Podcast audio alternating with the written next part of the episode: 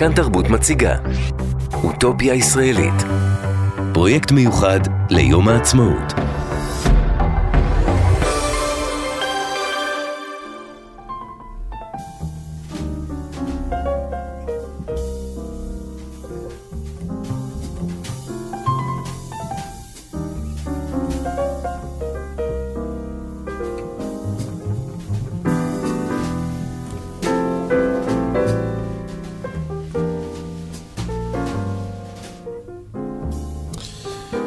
שמח. חג עצמאות שמח. ברוכים הבאים להתבודדות, כאן ברדיו כאן תרבות. אנחנו יאיר אסולין ועמיחי חסון, בדרך כלל על המשבצת של ימי שישי באחד, אבל... אבל עכשיו תחת השן המנגלים של חמישי. בשאריות הזיקוקים אנחנו מצטרפים לפרויקט הגדול של כאן תרבות, אוטופיה ישראלית, שבה מבחר בתוכניות התחנה חוזרות אל החולמים הגדולים של הסיפור היהודי או הישראלי, ואנחנו קצת ננסה גם אנחנו לתת את, ה... את נקודת המבט שלנו אל תוך המרחב של מה היה קורה, או על מה דמיינו וחלמו. או ואנחנו... מאיפה זה נובע, הדמיונות והחלומות. מאיפה מתחילים בכלל. זה ככה יותר ינגע במסע שלנו, שננסה באמת לתפוס משהו מהשורשים של הפנטזיות המטורפות האלה, שמדינה היא רק אחד התוצרים שלה. ואני רוצה להתחיל דווקא באיזושהי, להתבונן על אוטופיה, דווקא ממחשבה... אתה אוהב אוטופיות קודם כל? זה משהו שהוא סוגה שמעניינת אותך? כשהייתי נער הייתי מכור למחשבות כאלה. אני חושב שככל שאני מתבגר, משהו שם דוהה אצלך. אני חושב שלא מאוד מפעיל אותי. לא מאוד מפעיל אותך. לא. לא צריך לחשוב כאילו על מציאויות אלטרנטיביות. לא, של... מציאות אלטרנטיבית כן, אבל המציאות האלטרנטיבית היא גם עצמה אף פעם לא אוטופית. ו... אתה לא אצל מי? לא, אצלי, אצלי. אה, אצלך אוקיי. אצלי, לא, לא. ודאי ש... מצוין, המציאות שלי היא אוטופית לחלוטין. אה, אוקיי. יפה, אשריך. תתן לי את המספר של הפסיכולוג שלך בזה ש... אז לא, זה מסוג הסוג... אני זוכר שפעם ניסיתי לקרוא את אה, אלתנוילנד של הרצל, וזה הרגיש לי מאוד מאוד זר ומנוכר. זה חוויית אוטופיה שבטח ברצף השידורים הזה תחזור בלא מעט. כן, טוב, כי זה גם חוויה של, אה, אה, בוא נגיד, מדינה שהתחילה מספר אוטופי, כלומר, יש פה כן. זה באמת דבר מדהים של התגשמות, והיום הזה הוא, הוא במובן הזה, יש פה משהו כמעט מזעזע, שאדם יכול אומר. לכתוב... פנטזיה. אתם יכולים לכתוב אוטופיה. ולכתוב בסופה גם את המשפט הקלישאתי הזה כבר, אבל הוא בזמנו בוודאי לא הקלישאה, אם תרצו אין זו אגדה. ואז הדבר הזה התגשם. כלומר, יהיו אנשים שיקחו את הרעיון המופשט הזה, ותרגמו אותו לבית, קיבוץ, אולפן, אנחנו נמצאים, שתי מיקרופונים, אנשים יושבים פה ומדברים. אני אגיד הפוך, אנחנו נדבר על זה בהמשך, בחלק השני אולי יותר של התוכנית שלנו, כשנדבר על ה... מדינת ישראל דור שתיים, איך הולכים לדבר הבא הזה, אבל אני חושב שאין מדינה שלא קמה מספר. אין מדינה שלא, שלא קמה מסיפור. שלא נוצרה מטקסט. אבל יש הבדל בין מ... סיפור לספר. ועל זה, אבל, אבל okay. על זה נתווכח uh, בהמשך. נתחיל uh, רגע עם איזשהו... חשבתי על איזה שיר נכון לפתוח, uh, ובדרך הגדולה של אלתרמן הרגיש לי מאוד מאוד נכון, ובגרסה של מיכה שטרית. שיר יפה.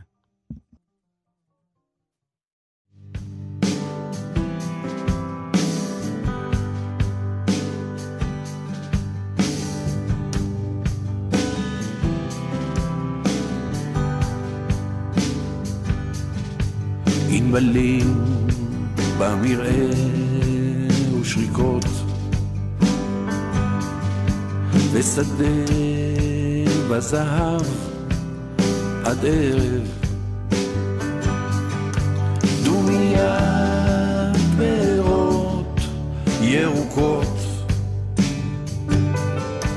מרחבים שלי בדרך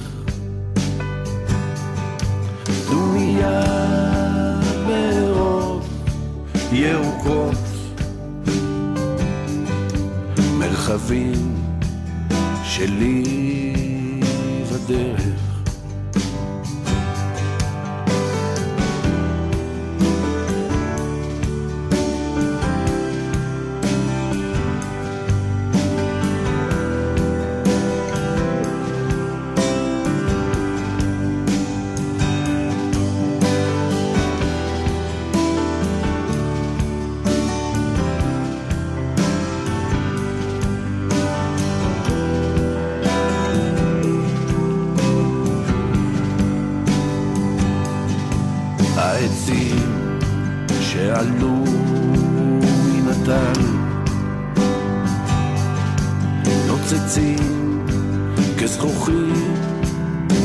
מתכת להקביל לא אבדל ולנשום לא אבדל להמות להוסיף ללכת להקביל לא אבדל ולנשום לא אבדל להמות להוסיף ללכת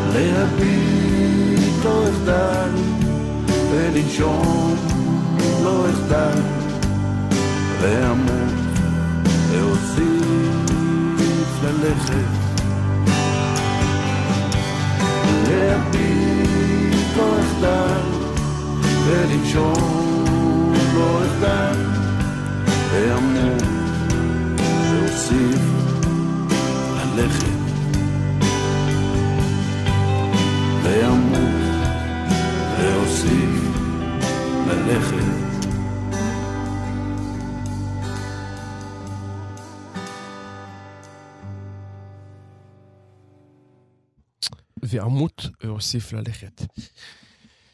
כשהיינו ילדים, כשאני הייתי ילד, נראה לי שגם אצלך, אז טקסים רשמיים כאלה, גם טקסי יום העצמאות ויום הזיכרון, נדבר על טקסים בעולם דתי-לאומי, הסתיימו תמיד בקומבינציה המנצחת של שירת ההמנון הלאומי הלא הוא התקווה, וכיוון שאי אפשר לפתור את המציאות או את הקמתה של מדינת ישראל בתקווה בלבד, שהרי הוא המנון חילוני עם כל ראייתנו את המדינה כראשית צמיחת גאולתנו, תמיד התווסף לזה מילותיו האלמותיות של הרמב"ם, המכונות, אנחנו נסיים בשירת התקווה ואני מאמין, אהב, אני מאמין באמונה שלמה, בביאת המשיח, לא אני מאמין של צ'רניחובסקי, שאפשר אולי לטעות בזה, אני מאמין באמונה שלמה, בביאת המשיח, ואף על פי שהתממע, עם כל זה אחכה לו, בכל יום שיבוא. ואני זוכר את עצמי כילד מנסה לדמיין mm-hmm. את הסוף הזה. כלומר, כאילו מין התקווה הייתה ההמנון של המציאות שמתממשת, שקיימת, שהרי אנחנו כאן בחצר בית הספר הממלכתי דתי מועליבר, ודגל ישראל ניצב okay. לפנינו, ואנחנו בעצם שרים על הישנו, אנחנו, אנחנו שמחים בישנו, וכאילו, אני מאמין, היה האוטופיה שעוד לא התגשמה. Mm-hmm. הדבר הזה שעוד צריך להגיע אליו. ואתה יודע, כאילו, הדיבור הזה, בתור ילד אפילו, על, על משיח או על מציאות של ימי המשיח, תמיד לקח אותי למקומות מאוד אקסטרימיים. כן. אני, אני לא יודע לשחזר עכשיו כ, כמבוגר את המחשבות, אבל, אבל כמו כל ילד, אני חושב שחושב על איזושהי מציאות אוטופית, אני הייתי באזורים, באזור, יותר באזורים שבהם אף אחד לא מת, וכולנו מהלכים על ענן, מאשר על איזושהי קונקרטיזציה אפשרית מתוך המציאות. אני חושב על הדבר המעניין בצ... בצימוד הזה, התקווה ואני מאמין, זה שלמען האמת, ה... בטח בפרויקט הציוני של מדינת ישראל, אבל אני חושב בפרויקט הלאומי בכלל, של כל מדינות הלאום, הן הרבה יותר קרובות לאני מאמין, ובהמתנה למשיח, מאשר שהן קרובות להמנון החילוני, התקווה או צ'רניחובסקי במובן הזה. תסביר. אני חושב שה... נדבר על זה בהמשך, הפרויקט הזה של מדינת לאום, כשאנחנו עכשיו באמת נגיד, נסים לדבר, דמיין אוטופיה ישראלית, ואנחנו נסים לדמיין את ההליכה הזאת קדימה, הרבה יותר סימני שאלה מסימני קריאה, אבל איזשהו כיוון, אז חייבים להכיר בזה שכל הרעיון של, של מדינת ישראל בטח, אבל אני אומר שמדינות הלאום בכלל, הוא רעיון רליגיוזי, רליגיוזי חילוני, אבל הוא רעיון עם המון המון רליגיוזיות, ועם תיאולוגיה, ועם הרבה מושגים, שיכולים להתקיים, רק אם אתה זוכר שהם באים מעולם דתי, שעבר איזשהו תהליך של חילון, אבל המושגים נותרו, נותרו אותם מושגים. ב- בוא נדגים את זה רגע במושג. נקרא את זה משך, אבל ריבונות, שזה הסוגיה תמיד שה... יש את הציטוט המאוד יפה הזה של אבי רביצקי, שריבון זה רק ריבונו של עולם, כן. עבור האדם הדתי. המד... אבל המדינה שואפת להיות ריבון. כלומר, מי ריבונו של עולם? המדינה או ריבונו של עולם? אותו דבר, לגבי כל דבר, ה... כשנדבר אחרי השיר, כשאני אקריא מהאנס קלזן, מהמשפטן הגרמני, שמדבר על זה בתחילת המאה ה-עשרים, אז ה...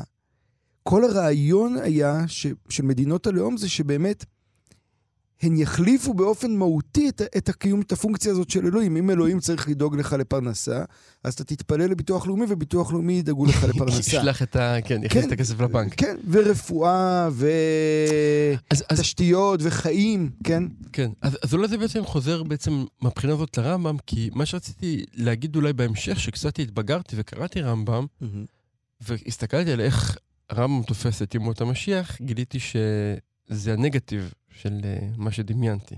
כן. כלומר, כשהרמב"ם, ואני אולי טיפה יקריא, כן, כשהרמב"ם מתייחס לעולם הבא, הוא אומר, אל יעלה על הלב, זה בהלכות מלכים ומלחמות, כן, ההלכות האחרונות. אגב, עצם זה שהוא מגדיר את זה בתור הלכה, זה לא כאילו בעמדת ההשקפה, כן. בעמדת התיאולוגיה, או זה לא במורה מלכים. רק תגיד על זה כן. כמה מילים. לא אומר, זה, זה כאילו, איך, איך זה אמור לראות? זה איך זה ייראה, בדיוק. פרקטיקה, פרקטיס גמור. זה, זה לא, זה, כאילו, האוטופיה מתורגמת פה ממש להלכות. Mm-hmm.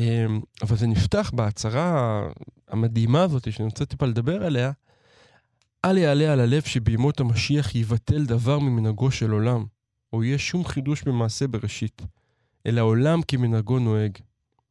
וזה שנאמר בישעיה וגר זאב עם כבש, ונאמר עם גדי ירבץ, משל וחידה עניין הדבר.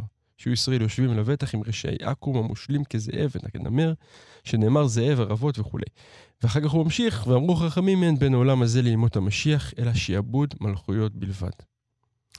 אני ממש זוכר את מפח הנפש, מפח נפש, אין לי מילה אחרת, שקראתי את התיאור הזה. כלומר, אתה אומר לעצמך, אני, אני מדבר רגע בתור הנער כן. ש, ש, שקורא רמב"ם, כן? מה החלום, מה האוטופיה הרמב"מיסטית? האיחוד האירופי. זה חוזר קצת למה שאתה אמרת עכשיו, או האום. פשוט בגרסה יהודית. כן. איזושהי מציאות שבה עדיין יש בעיות בביוב, ועדיין אתה צריך שהמדינה או הריבון ידאג לביטוח הלאומי. פשוט אף אחד לא נלחם עם אף אחד. ובמובן היהודי, ישראל יושבת לבטח. רק? רק נגיד, נדייק, שהמדינה אף פעם לא דאגה לביטוח לאומי. כלומר, כל המהפכה הזאת של המדינות לאום, זה בדיוק הפתאום להתחיל לדאוג לביטוח לאומי. קהילה דאגה לביטוח לאומי, משפחה דאגה לביטוח לאומי, משהו לא יהיה.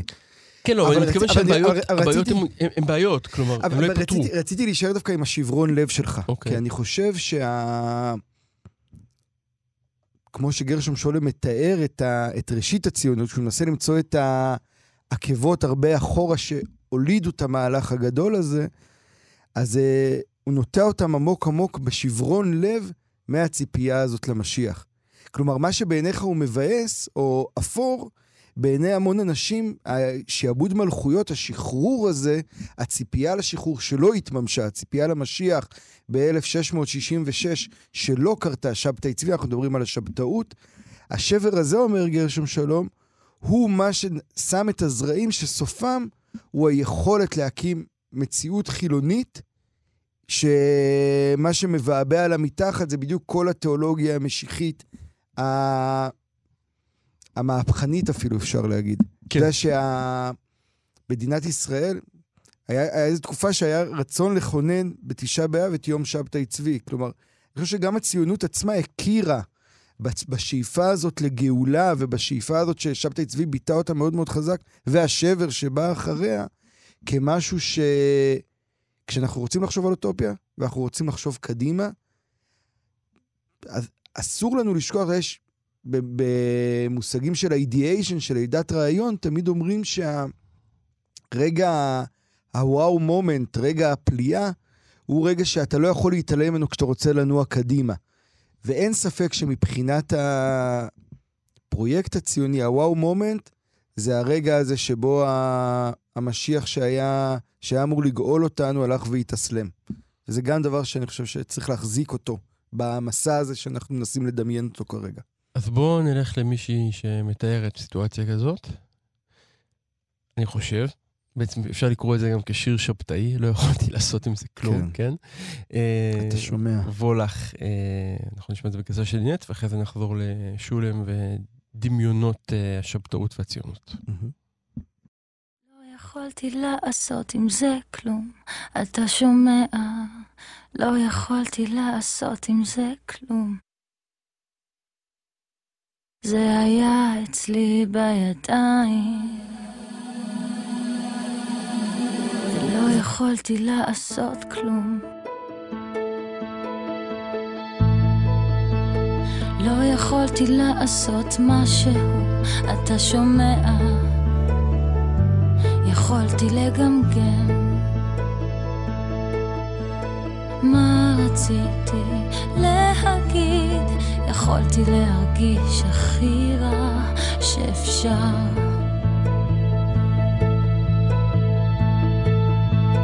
לא יכולתי לעשות עם זה כלום, אתה שומע, לא יכולתי לעשות עם זה כלום, זה היה אצלי בידיים, ולא יכולתי לעשות כלום, ולא יכולתי לעשות משהו, אתה שומע, יכולתי לגמגם,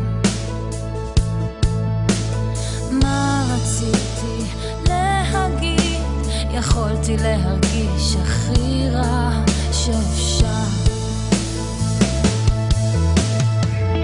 ופתאום אתה עומד כמו ילד קטן בסינור הצוואר וחוזר על השאלה, עשית עם זה שואלים לאן, בזבזת את כל זה, היה לך סיכוי ואתה תצטרך להתחיל הכל מחדש,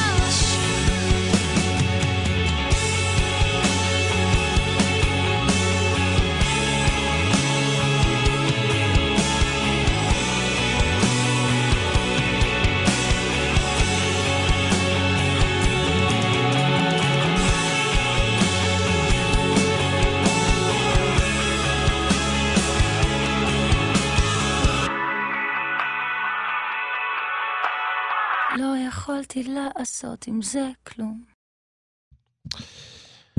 לפני השיר דיברנו על, על הרגע הגדול הזה שבו שבתאי צבי לא יכול לעשות עם זה כלום, ומסתבר כ, כמשיח שקר. אבל בעצם כשגרשם שלום נדרש להסברים של למה שבתאי צבי בכלל יוצא למסע הזה, או מה מאפשר את, ה, את הקיום של תקווה ציפייה משיחית, הוא באמת כמו שאמרת מתחיל מטרגדיה. מתחיל מגירוש ספרד, מהפרעות הגדולות אה, אה, באירופה, mm-hmm. ומהתחושה שהאדמה בוערת, ושמשהו חייב להשתנות. בשלב הזה שולם אומר... אגב, יש... רק נגיד שם, אפרופו כן? הקורונה, גם שמה שמרחף ברקע זה הדבר השחור, והמוות השחור וכו'. ב- ב- כן, ב- ברחבי אירופה בעיקר. מאה שנה קודם. וה... שול, שולם אומר בעצם יש בתוך הנקודה הזאת שלוש גישות אפשריות אה, להתייחס למצב, במצב כזה. גישה הפשוטה והברורה היא שמרנות, היינו, הלכה. מה עושים? וזה מה שהחזיק, זה הדבק לדברי גרשם שלום שמחזיק את היהדות ב-אלף וחמש מאות שנה שלפני זה. מקיימים את ההלכה. כולם מקיימים את ההלכה, וממילא המסגרת היהודית לא נפרצת, זה מה ששומר על הקהילה כקהילה, זה מה ששומר על הבידול כבידול. האפשרות השנייה, הוא קורא לה רסטורציה, אבל uh, נתרגם אותה לשחזור, היא בעצם המחשבות הכאילו פנטזיונריות על uh, שיקום מלכות דוד ו- ובית המקדש ושלמה, ומשהו שבעצם נהיה כאילו אקטואלי עכשיו, אבל במשך שנים לא היה אקטואלי, כיוון שממילא לא הייתה טריטוריה. כן. אין לך טריטוריה, כל מה שנשאר לך זה איזשהו געגוע דהוי שזוכר שפעם, פעם, פעם אולי היית מלך בירושלים, אבל עכשיו אין הרבה מה לעשות עם זה. ואפשרות השלישית היא אפוקליפסה. ואפוקליפסה היא אפשרות ש...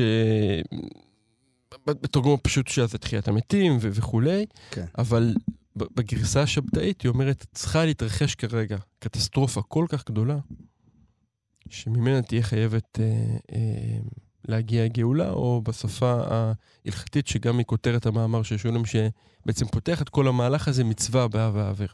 גאולה דרך הביבים. גאולה דרך הביבים, כן.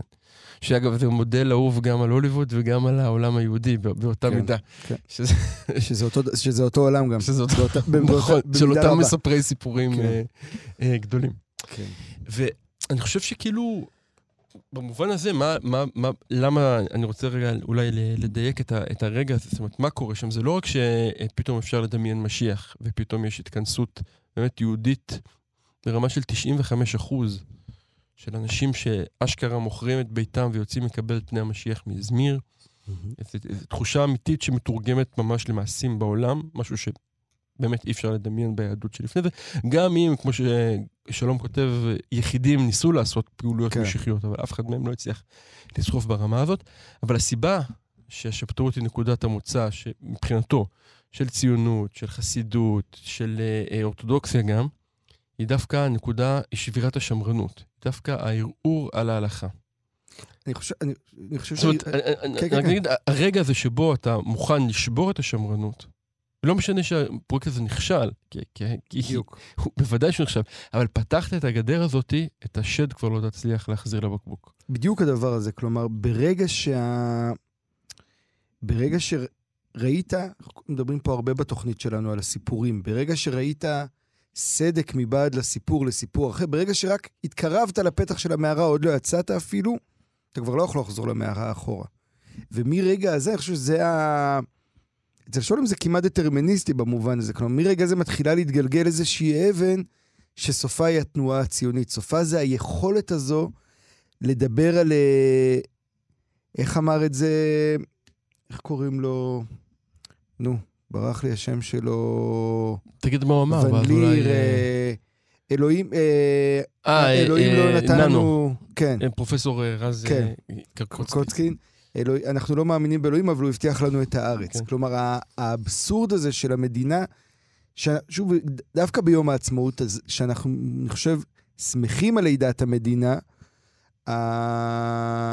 הזיכרון חייב להיות שזה הסכיזופרניה הכמעט מהותית. שוב, כשנדמיין את האוטופיה, כשננסה לרוץ קדימה, כשתוכניות אחרות פה מנסות לדמיין את האוטופיה, אני חושב שחייבים לזכור שהיה את הרגע הוא שבו יכול, שבו ראינו מבעד לסיפור של הדת. אגב, לא רק הדת היהודית, ולא רק היהודים, כלומר, הקתוליות הייתה באותה סיטואציה, סביב אותם שנים פחות או יותר, משהו בסיפור הוא נשבר, וכשסיפור נשבר, אז מתחיל לבעבע, מתחילה הציסה שסופה לידה של סיפור חדש. אני רוצה לקרוא קטע קטן מההקדמה לשבתאי צבי, לספר הגדול של גרשם שלום מ-חמישים ושבע. האגדה השבתאית, שנרקמה לה למין השעה הראשונה של הגילוי בעזה, ובדור שלאחר פטירתו, יש בה עניין רב להיסטוריה עצמה. הרי זוהי הקרנת דמות דיוקנו לתוך הדורות הבאים. אך יותר משהועילה האגדה זאת את דמות האיש, העלתה את כיסופי העם עצמו וגיבשה אותם במסכת רקומה זו של מציאות עליונה. בין שכולה משל, כוח ההקדשה היא, ובין שנתגבשה בה גם חלומות האימים של כוח הסטרא אחרא בחיי המעפילים אל הר השם. תחושת הטרגדיה והתרגשות הסוד שבפרשת ההתעוררות הגדולה היא של אומה שלמה. היא אינה חסרה כלל אפילו בדברי ההגדה של שלומי אמוני ישראל. וחילוך מצא שעת רצון ומעשה שטן הצליח. אגדת שבתאי צבי, אגדת השחקן הנוכל מזה ואגדת השליח הכושל מזה, נהפכו לקניין חי בזיכרון האומה. ובמילים אחרות, בין אם קיבלת את זה ובין אם לא קיבלת את זה, אתה לא יכול להתעלם מזה. האפשרות הזאת עלתה לאוויר, וממילא אם אנחנו, אם במשך שנים אפשר היה לדמיין את האפשרות של גאולה עצמית, גם אם הגאולה לא הגיעה, אתה עכשיו מוכרח ללכת בנתיב הזה. או להתנגד לו, אבל עצם ההתנגדות לו היא ממילא הליכה אה, או עמידה מולו. אז אני רוצה להקריא אה, מתוך אה, טקסט של אה, הנס קלזן, שכבר הזכרנו אותו, שהוא היה משפטן גרמני בתחילת המאה ה-עשרים. זה מומחה, ש... מומחה עולמי חשוב לדיני מלחמה, כלומר זה... לדיני מלחמה, ל... לדיני בינלאומי. בסופו של דבר גם השפיע על קרל שמיט, שהגדיר, דיברנו על ריבונות, כן. שדיבר על מה, מהו הריבון וכולי. המשפטן הנאצי, יש לו מאמר שנקרא אלוהים והמדינה, ואני אקריא, זה מאמר מרתק וחשוב בעיניי, אבל אני אקריא רק משהו, ממש פסקה קצרה כדי להתחבר למה שאתה אמרת, וגם כדי שאני, שהמאזינים שלנו יבינו, ואני חושב שבישראל היום, זו סוגיה שהיא מאוד חשוב להבין אותה, שהפרויקט של המדינה החילונית, הוא בהמון המון מובנים, התמונת המראה של הפרויקט הדתי. או תרגום. תרגום, תמונה, תרגום, דתי, תמונת כן. מראה, ובעיקר עובד על אותו מקום נפשי של האנשים. הוא כותב ככה, אני קורא מת, באמצע, בתוך איזו פסקה, היא קצת מנותקת הקשר. במצב דברים זה אין פלא שתורת המדינה, היצור המושלם ביותר בקרב היצורים החברתיים והמפותחת ביותר בקרב כל האידיאולוגיות, מתאפיינת בתאימות בולטת ביותר עם תורת האל, התיאולוגיה. דבר זה נכון לא רק לתורת המדינה השואפת במודע, לפי המודל של הגל, להפוך אה, את המדינה גם במובן המוסרי לעניין מוחלט ואלוהי, אלא בכך, ש... בכך שהיא מייחסת לה את כל התכונות שהתיאולוגיה מועידה לאל. הוא נכון במידה מפתיעה גם בנוגע לתורת המדינה כולה, ישנה כחדשה. ואם השאלות והפתרונות של תורת המדינה מקבילים הקבלה מעוררת השתאות לאלה של התיאולוגיה, הסיבה בכך נעוצה, במצב ההכרה של האנשים. ושוב, אני כל הזמן מנסה ככה לחדד את הזרעים האלה, שננסה אולי בחלק השני של התוכנית שלנו להצמיח מהם משהו, או לחשוב בכלל אם אפשר להצמיח מהם משהו, או מה הכלים להצמיח מהם, אבל אין ספק שהזרעים האלה של הפרויקט הלאומי הכללי, וגם של הפרויקט הציוני, בסוף צריך לזכור שהציונות היא, תוצ... היא חלק מתנועה לאומית, מערב, מערב כן. אירופית, מאוד מאוד מסוימת, שהדבר הכי חשוב בה, זה מות האל של ניטשה, וכוח חדש שנוצר, כדי להחליף את האל הזה. במובן מסוים, אני חושב, שמאז מגדל בבל, שבני אדם רצו להתאחד כדי להשמיע את אלוהים, לא היה פרויקט. משותף. ש- שהמטרה שלו הייתה בעצם לייצר משהו, בלי אלוהים. ולתרגם את אלוהים, למונחים אנושיים, ארציים, וזה... בעיניי גם סוד ההתפוררות שלו היום, אבל גם סוד העוצמה שלו בתחילת המאה ה-עשרים, וחשוב לזכור את זה. רק נגיד, אני מסכים כל מילה, רק שזה רק בעולם המערבי, ו... לא, לא, ו- ו- ו- וזה חשוב, כאילו. לא סתם אמרתי שזה פרויקט מערב אירופי, הרבה פעמים, גם בדיון על מזרחיות וכולי, העולם הלא מערב אירופי, גם, גם העולם האמריקאי, אגב, הוא לא חלק מהפרויקט הזה, כלומר... ב- כן, ב- בזו, in God we trust, אלוהים נוכח בזה, בגלל זה אגב גם המדינה האמריקאית היא לא הביטוח לאומי הזה של מדינת הרווחה האירופאית, ובטח במדינות אה, האסלאם וכו', אלוהים, אלוהים זה פונקציה, ש... לא רק שהיא לא מתה, היא, היא, היא לא יכולה למות. אלא, כלומר, הדבר הזה שבו... אין את מצב הצבירה הזה שנקרא מוות. כן. כן. שיר.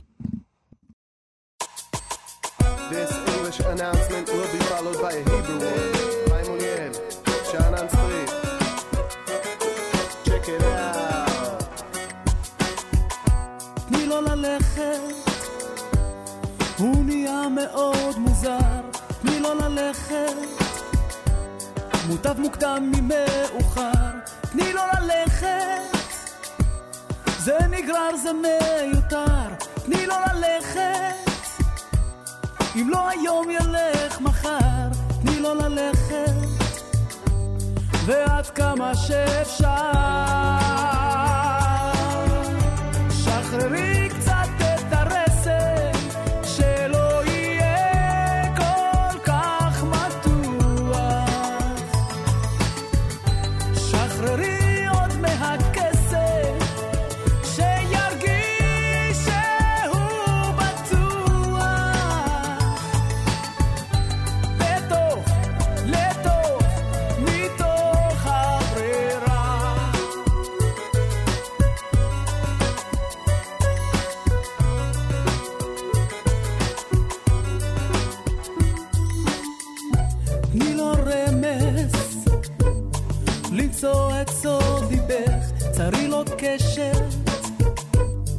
סימן לאהבה, עשי לו חשק לחקור עוד את גופך, תני לו לגשת לנבחי הנשמה, פתחי לו דלת ועד כמה שמותר שחררי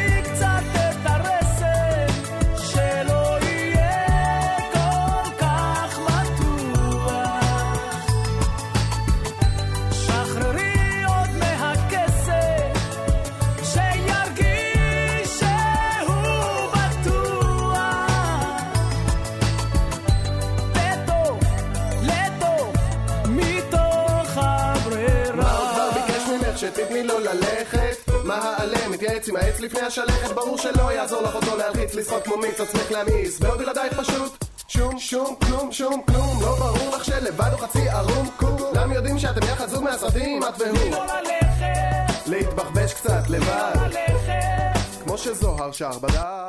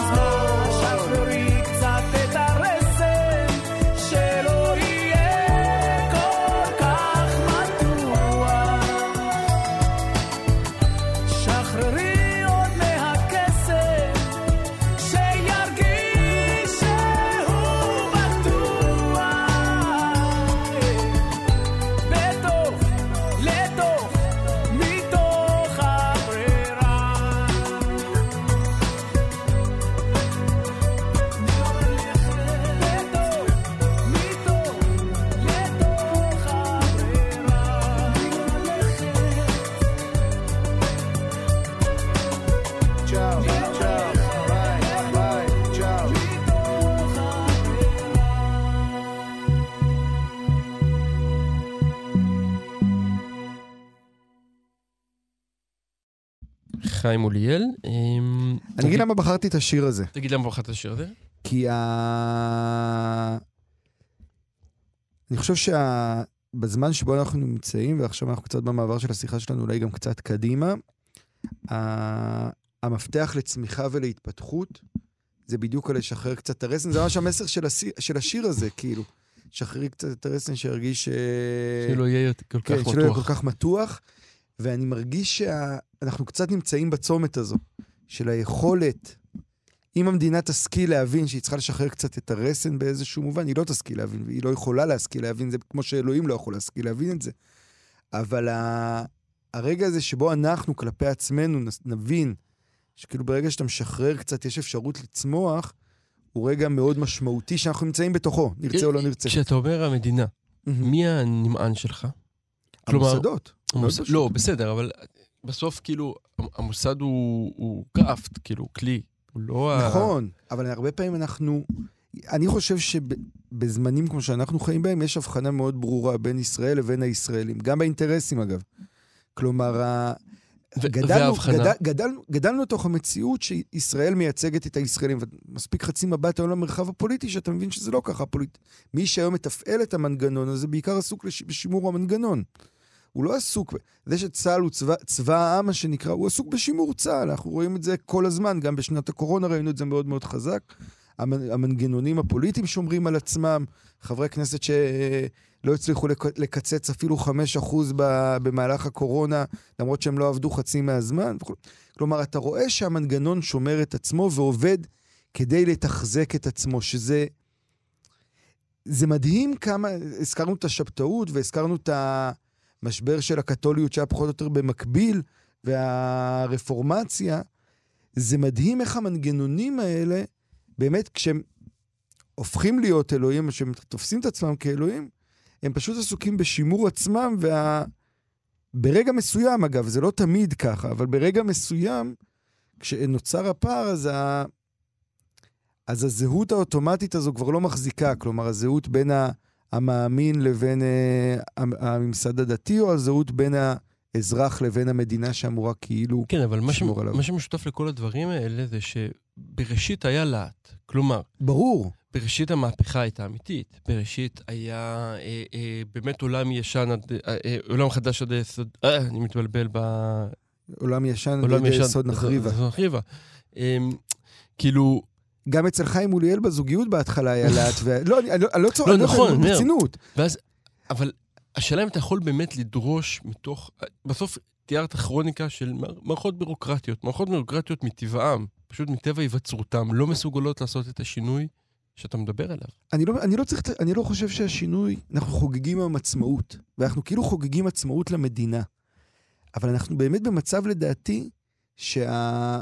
העצמאות שאנחנו צריכים לשאוף אליה היא עצמאות ל- לאזרחים. עצמאות לישראל, אנחנו דברים על ישראל דור שתיים, כדי שזה יקרה, כדי שהאוטופיה הזאת תתקיים, או לא רק אוטופיה, כדי שיתקיים הדבר הזה קדימה.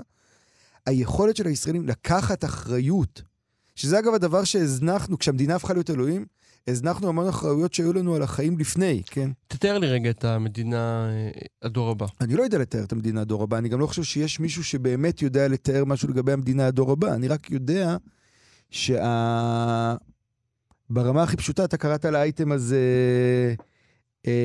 זהות ישראלית היברידית. אז ברור שכל הקיום ההיברידי שאנחנו נמצאים בתוכו, שמאתגר את השאלות הכי בסיסיות, דיברנו על ריבונות, מי הוא הריבון? באמת היום. האם באמת הריבון הוא המדינה, או התשתית הטכנולוגית שהמדינה יושבת עליה? מה ההגדרה של גבולות? מה ההגדרה של אזרחות? מה ההגדרה של זהות? יש משהו בפרויקט הלאומי של מדינות הלאום בכלל, הרי הוא נוצר כתשובה למהפכה קיומית שהתחוללה, המאה ה-תשע עשרה, המהפכה התעשייתית, עד אז האצולה שולטת, פתאום באים אנשים, בסוף גם הסיפור הרבה על כסף, מגיעים אנשים שהם לא אנשי הצולה, שהם עושים הרבה כסף, הם רוצים להשפיע, ומתחילים תהליכים כאלה של דמוקרטיזציה כזו או אחרת, ושל שוויון כזה או אחר. ואני חושב שחייבים להכיר בזה, שכשהקיום משתנה, ואני לפחות חווה על עצמי, אני חושב שכל אדם שעיניו בראשו חווה, איך הקיום שלנו משתנה דרמטית, אז גם המערכת הזאת צריכה להשתנות.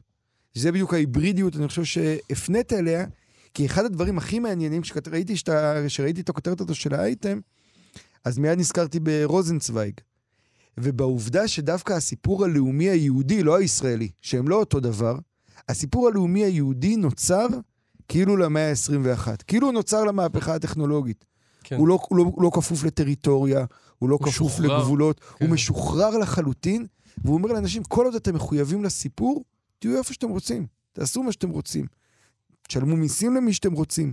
כלומר, ההבנה הזאת שאנחנו עוברים, בעיניי, כאיזה כיוון, מעולם מוגדר פיזי, דיברנו פה קצת על ה, לפני כמה שבועות על היצירות אומנות הדיגיטליות, אגב שמאז קרסו דרמטית, כן? מבחינת המחיר, אבל זה לא משנה. אתה אומר מזל שלא קניתי. אולי תקנה עכשיו, כדי שזה יצמח חזרה, אבל ה...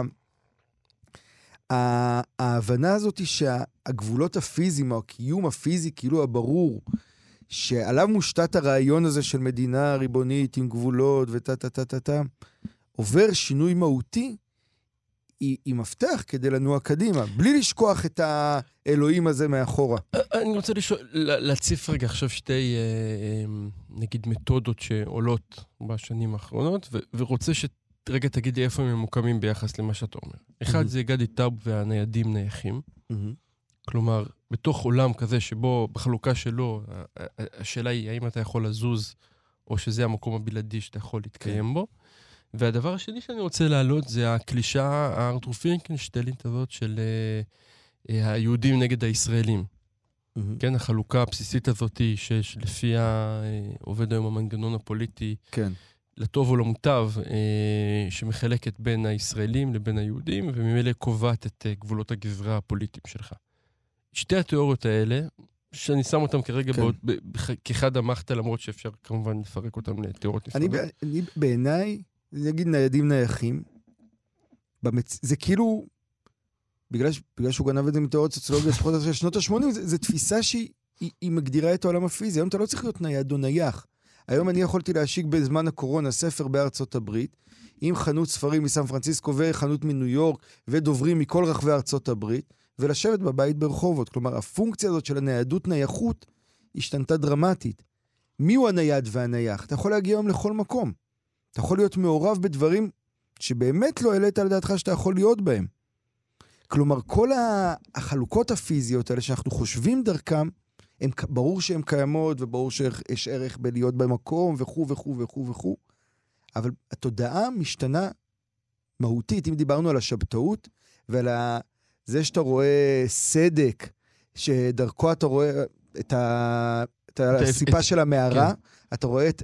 גלוית קרועה, איך קורא לזה קרבר? גלוית, פיסת גלויה קרועה מן המקום הזה. בדיוק. אז הדבר הזה...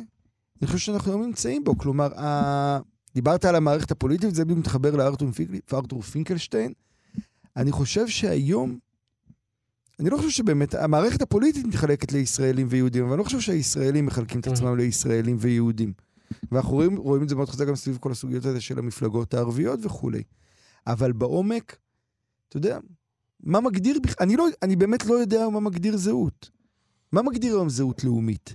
שוב, אם אתה באמת יכול להיות, להתק... לשחק, לשחק גיימינג במשחקי רשת עם איזה חבר מסעודיה, ואתה... כלומר, מה מגדיר אה, את, ה... את המרחבים האלה שאתה חושב דרכם? איפה, אתה... איפה... איפה עיקר הזמן שלך? איפ... כלומר, המון המון שאלות חדשות, שבסוף, הקיום שלנו, שהוא המדינה, הוא הלאום, בטח בהקשר היהודי, אבל גם בהקשר הישראלי, צריך לתת עליהם את הדעת, צריך לחשוב... איך זה מתבטא שם? אני, אני כאילו שומע אותך, ואני חושב דווקא על האירועים הספורטיביים המתקרבים אלינו. נגיד על האולימפיאדה ועל המונדיאל. Mm-hmm. ועל הצורך הכמעט, אה, לא רוצה להגיד נואש, אבל זה לא, לא רחוק מזה, לאיזה מין גאווה לאומית, כן? אתה מרגיש את זה? אני מרגיש שהיום אף אחד לא רואה בכלל משחקים של הנבחרת הלאומית. אני מרגיש שכשאני הייתי ילד, העוצמה של הדברים האלה, הציפייה, העניין, עזוב את זה שהמאמן שלך כבר לא ישראלי, לא משנה, גם לא היה את ניילסן, אבל אני מרגיש שהיום זה נחווה ממש כמצוות אנשים מלומדה. אתה רואה, אנשים עושים דברים, גם צופים במשחקים האלה, אבל זה כאילו, לא רואה מישהו שיבכה מזה שנבחרת ישראל לא תעלה למונדיאל, כמו שאני בכיתי כשאתה גול אחד אחד מול אוסטריה. כן, אבל קוראים פה כמה דברים מאוד מעניינים מתחת לדבר הזה. כלומר, ההנהגה בפועל של נבחרת ישראל היא ערבית כמעט ברובה. חוץ מרן זהבי נגיד, כן? זאת אומרת, השליטה, כן. הקפטן הוא צ'רקסי, הרוב, mm-hmm. רוב השחקנים לא שרים את התקווה בהמנון. הקהל שמלווה את הקבוצה הזאת, הוא הקהל הכי קולני של הקבוצה, את הנבחרת הזאת, כן. הוא הקהל הקולני ביותר ששר את התקווה. Mm-hmm. המסגרות שבהן הן מתמודדות, הן מסגרות שבסוף הוצבו על ידי העולם הזה של ציונות לאומית, כן? העולם, ש- העולם הישן. דבר, זה גם אגב דבר שמתפורר, אנחנו רואים, ספורט אגב היא דוגמה מעולה, נגיד, יש עכשיו את כל הדיון הזה, רצון לייצר ליגת אלופות שהיא לא קשורה לליגות הלאומיות. שהיא קשורה רק למועדונים. שקשורה למועדונים. נכון. וההבנה הזאת היא שוב, אני חוזר לשבתאות, כי אני חושב שזה מאוד מאוד חשוב, אפרופו הציונות ואפרופו היכולת לנוע קדימה. כלומר, ברגע שנוצר השבר הזה, ברגע שאמרת, אני לא חושב שברגע שכאילו אמרת אפשר בלי, או אפשר ל... הביטקוין שאנחנו מדברים עליו פה המון, אפשר לייצר מטבע שהוא לא קשור למדינה, משנה אם הוא טוב או לא טוב, יחזיק, לא יחזיק, הוא לא קשור למדינה, הוא לא מוגדר על ידי מדינה. אבל זה יותר לא מוגדר על מדינה. ברור. הוא לא מפוקח, זה הנקודה. זה היה לפני שבועיים או שלושה, כתבתי על זה ריי דליו, אחד המשקיעים הגדולים, שהוא מעריך שהמטבע הזה יצא מחוץ לחוק. אבל אם תוציא אותו מחוץ לחוק, זה לא אומר שהוא לא יהיה קיים. גם הזהב הוצא מחוץ לחוק. ואף האלכוהול. כלומר, יש הבחנה שהיא מאוד מאוד חשובה בין הסיפור הזה לבין האנשים שעושים את הסיפור הזה, ואני חושב ש... יש פער. יש פער, כן, הבחנה במובן של הפער, כן, בין שני הדברים, והעברת הדגש, כמו שאני מרגיש, שזה אני חושב מה שקראת לו בדיוק העניין הזה, ההיברידי, הזהות ההיברידית, היא מהסיפור אל הדמויות שעושות את הסיפור הבא מתוך הסיפור הזה. שזה נשמע מורכב, אבל... אבל ננסה לדבר על זה עוד דקה, רק נגיד שנצא לשיר שנכתב רגע לפני הקריסה הגדולה של... לא רגע לפני, אבל כמה שנים לפני הקריסה הגדולה של גירוש ספרד, שמתחילה את כל הקטסטרופה, שמתחילה את השבתאות. זה רבנו הגדול, שלמה אבן גברול.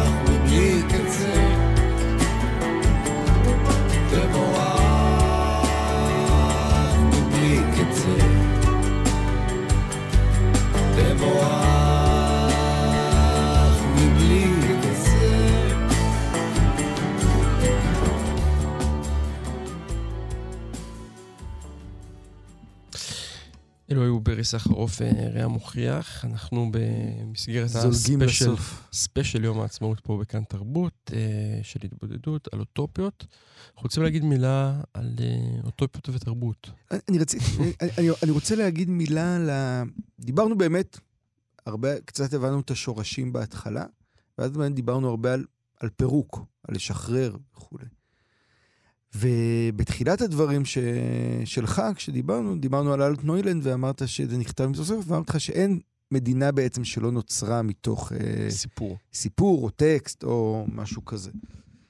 ובטח אגב בתפיסה היהודית, שגם העולם נוצר מתוך הטקסט. אבל לא של עיתונאים בנוני כמויות, סתם אני צריך. אי אפשר לדעת, איך תדע. ואני מרגיש שאני לא יודע איך תראה מדינת ישראל דור שתיים. ברור לי אגב שאנחנו לא יודעים על סיפה, אבל ברור לי שאנחנו ב... שמדינת ישראל דור אחד כבר לא, לא עובדת כל כך טוב. אני חושב שזה ברור לכולם. קרטעת. וה... ברור לי גם שאי אפשר באמת כרגע לנסח איזה ישראל דור שתיים. למה אי אפשר לנסח? כי כל מה שדיברנו עליו, אנחנו מדברים עליו כאילו בביטחון ובתוך איזה כאילו מושגים ברורים, אבל בפועל אין לנו אפילו עדיין את השפה כדי להתחיל לחשוב מה זה ריבונות בעולם בלי ריבונות, אוקיי? או מה זה פרטיות בעולם בלי פרטיות וכו'. וכאן התרבות נכנסת. כי אני חושב שהפונקציה הכי חשובה של תרבות, תרבות עצמאית, חזקה, מאתגרת, שלא בידור, זה היכולת שלה לברר את מה שהוא עוד לא, עוד לא מבורר. לנסח את מה שעוד אין לו מילים, לתת מילים למה שעוד אין לו מילים. ו... לדמיין. לדמיין ולעשות קונקרטיזציה לדמיון, אם תרצה. כלומר, ה... אני חושב שה... כאילו אם אני מסמן איזה חץ מהתוכנית שלנו החוצה, זה בדיוק ההבנה הזו שאין לנו תשובות, אבל הגיע הזמן שנתחיל לשאול ברצינות את השאלות. ויש ערך לה... להם כשלעצמן. שזה תרבות. שזה תרבות. אנחנו מסיימים פה את הספשייל שלנו של כאן תרבות. תודה לנדב אלפרין שערך והפיק, תודה לנדב נוימן שעורך את כל התוכנית המיוחדת הזאת, את כל התוכניות המיוחדות האלה שזמינות כבר באתר ובפייסבוק של כאן תרבות. ונגיד שאנחנו יוצאים, דניאל זמיר עושה את התקווה. נכון, אבל אני רוצה רק להגיד למי שפוגש אותנו ביום העצמאות, שאנחנו בידי יום שישי, בכאן תרבות, בהתבודדות, בשעה אחת. ואתם מאוד מאוד מוזמנים להצטרף להתבודדות הפומבית שלנו. חג שמח. חג שמח, באמת.